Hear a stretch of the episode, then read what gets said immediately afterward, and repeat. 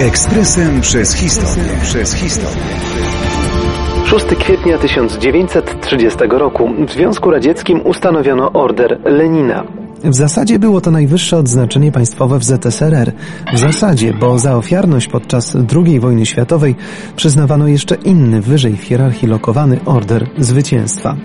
W 1930 roku jednak, kiedy już władza Stalina okrzepła, a Lenin był tylko wspomnieniem, wykorzystywanym do konkretnych celów, stworzenie orderu Lenina nie mogło dziwić. Nawiązywano do ojca założyciela, ale kto inny już pociągał za sznurki. W jeszcze bardziej bezwzględny sposób.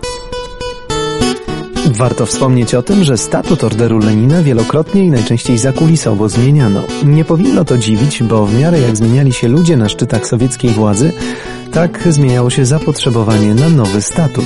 Najbardziej zasłużeni dla Związku Sowieckiego mogli taki order otrzymać nawet kilkakrotnie. Dobrym przykładem Leonid Breżniew, czwarty sekretarz generalny KPZR, otrzymał ich aż osiem.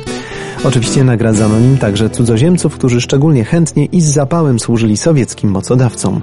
W 1968 roku, roku agresji na Czechosłowację, orderem Lenina nagrodzono kilku generałów Ludowego Wojska Polskiego. Listę otwierał oczywiście generał Wojciech Jaruzelski. Trzeba przyznać, że orderem Lenina szafowano. Do momentu rozpadu ZSRR nadano ponad 460 tysięcy tego typu orderów. Otrzymywali je nie tylko ludzie, ale także organizacje społeczne, miasta, okręty wojenne, instytucje i stowarzyszenia.